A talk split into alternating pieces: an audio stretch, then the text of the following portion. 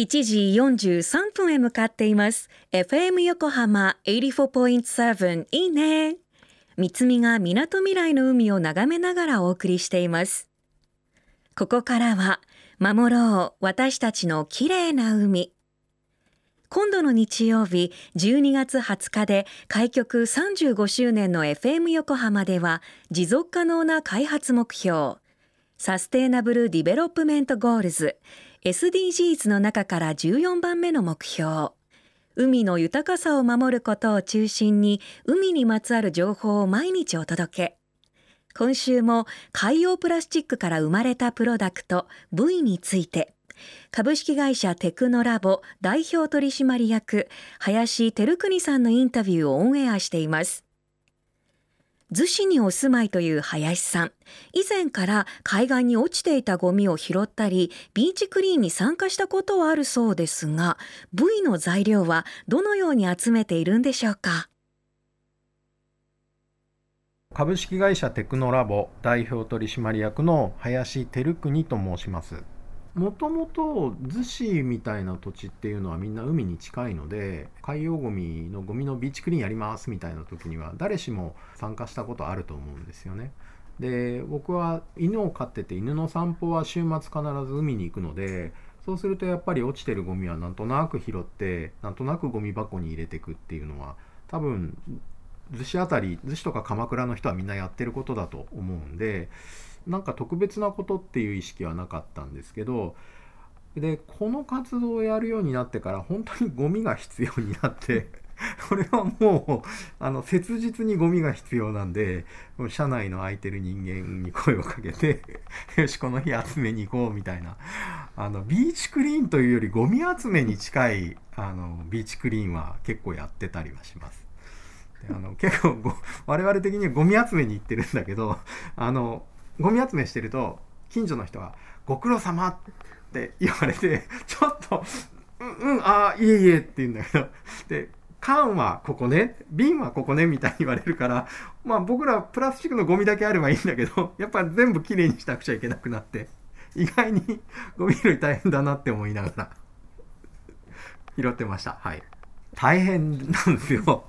これうちで一番大きいのでだいたい 80g から 100g ぐらいのゴミを使うんですね。まあ、ペットボトルはあのペットボトルの流通経路があるのであの再生の中では使わなくてペットボトルは外して別に分類するんですけどペットボトル 500ml のペットボトル1本で軽いので 10g ちょっとで重いこう炭酸用の分厚いやつでも 25g とかそんなもんなんですよ。で大体これが 100g と考えると40本分なんですよね。あの結構ですねこれ海洋ゴミを再生するって言ったはいいがそのゴミを集めるって意外にたくさん集める必要があって、えー、結構苦労しました。何ていうのかなアドレナリンがこう分泌されるというかね 結構鮮やかな色って落ちてるゴミなんてすごい汚いんですよ。でプラスチックのゴミとかなんか青でも色が抜けたすすけたようなの。でも砕くと中はその当初の色なんですよ。表面だけなんですよ。でそれをこう砕いて潰すとなんかこういう鮮やかな色がふわっと出てきて開けた瞬間になんかこうカスみたいなものを入れたのにプレス機を開けたらすごい鮮やかな模様が出てきてなんか色にそんなに今まで興味なかったけど色ってこんなにワクワクするんだって思ってプラスチックっていう素材は本当に色が綺麗な素材なんだなってこれ V を作ってみてそれはすごい思いました。これからカラーバリエーションとかあの例えば秋だったら秋色冬だったら冬色とかそういうことをやっていきたいと思うんですけどゴミって選べないんですよ。なのであの本当にゴミによって出てくる模様は違うんだけどそうやってゴミを集めるっていうのが本当に大変でやっぱり一緒にゴミを集めてくれるっていうのがすごく嬉しいですしあとはうちのゴミ拾いでもやるんですけど赤いプロダクトをどうしても作る材料が足りないから赤いゴミをとにかく優先的に拾ってくれっていうのがあってですね。そういうのって実はあのゴミ拾いながらも結構楽しくて赤いゴミ見つけたみたいな。そういうことが一緒にできたら楽しいなとは思います。あの結構今いろんなところからお話をいただくのであのそれに見合うゴミを集めるのは大変で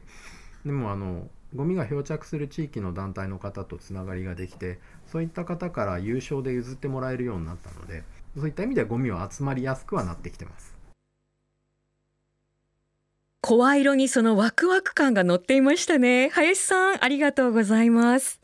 当初 V を作るための材料はテクノラボの社員の皆さんで拾いに行っていたそうですがクラウドファンディングによって地方の海岸でゴミ拾いをされている方たちとつながり今では有償で海洋ゴミを引き取っているそうです。今日のインタビューをはじめ世界のプラスチックゴミ事情などは FM 横浜特設サイト海を守ろうからも聞けます。FM 横浜では海岸に流れ着いたゴミなどを回収し海をきれいにしていくために県内の湘南ビーチ FM、レディオ湘南、FM 湘南ナパサ、FM 小田原のコミュニティ FM 各局とその他県内の様々なメディア、団体のご協力を得ながら活動。神奈川、守ろう、私たちのきれいな海実行委員会であるこれらのメディアは、日本財団の海と日本プロジェクトの推進パートナーでもあります。FM 横浜、守ろう、私たちの綺麗な海、Change for the Blue、明日も同じ時間に。